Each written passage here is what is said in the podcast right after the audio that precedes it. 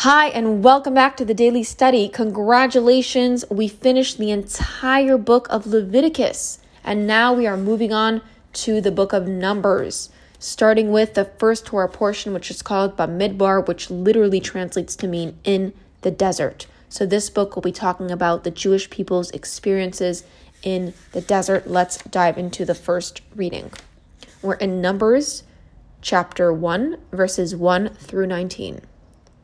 On the first of Iyar, 2449, God told Moses to take a census of the Jewish men in preparation for their conscription to the Jewish army.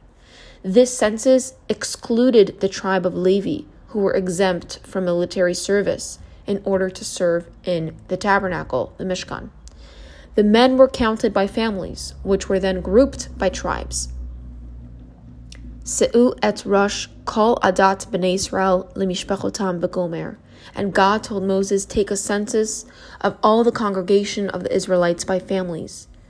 The Torah records only the total number of men and not the number of families in each tribe. Nevertheless, God had the families counted in order to stress the centrality of the family in Judaism.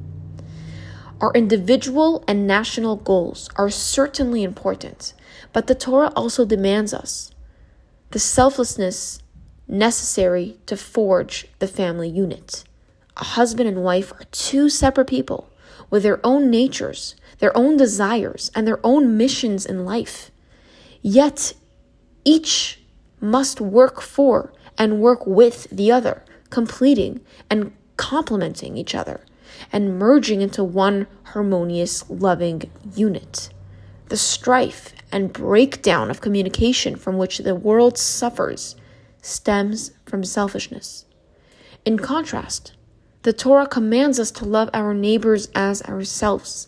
The primary setting in which this commandment is fulfilled is that of our families. Inasmuch as loving our fellow Jew is an expression of our love for God, Loving our fellow enhances our love for God.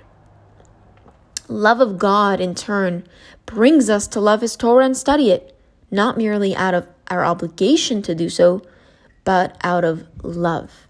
And this threefold love of our fellow Jew, love of God, and love of the Torah ripples outwards from the family setting and affects the entire world for the better.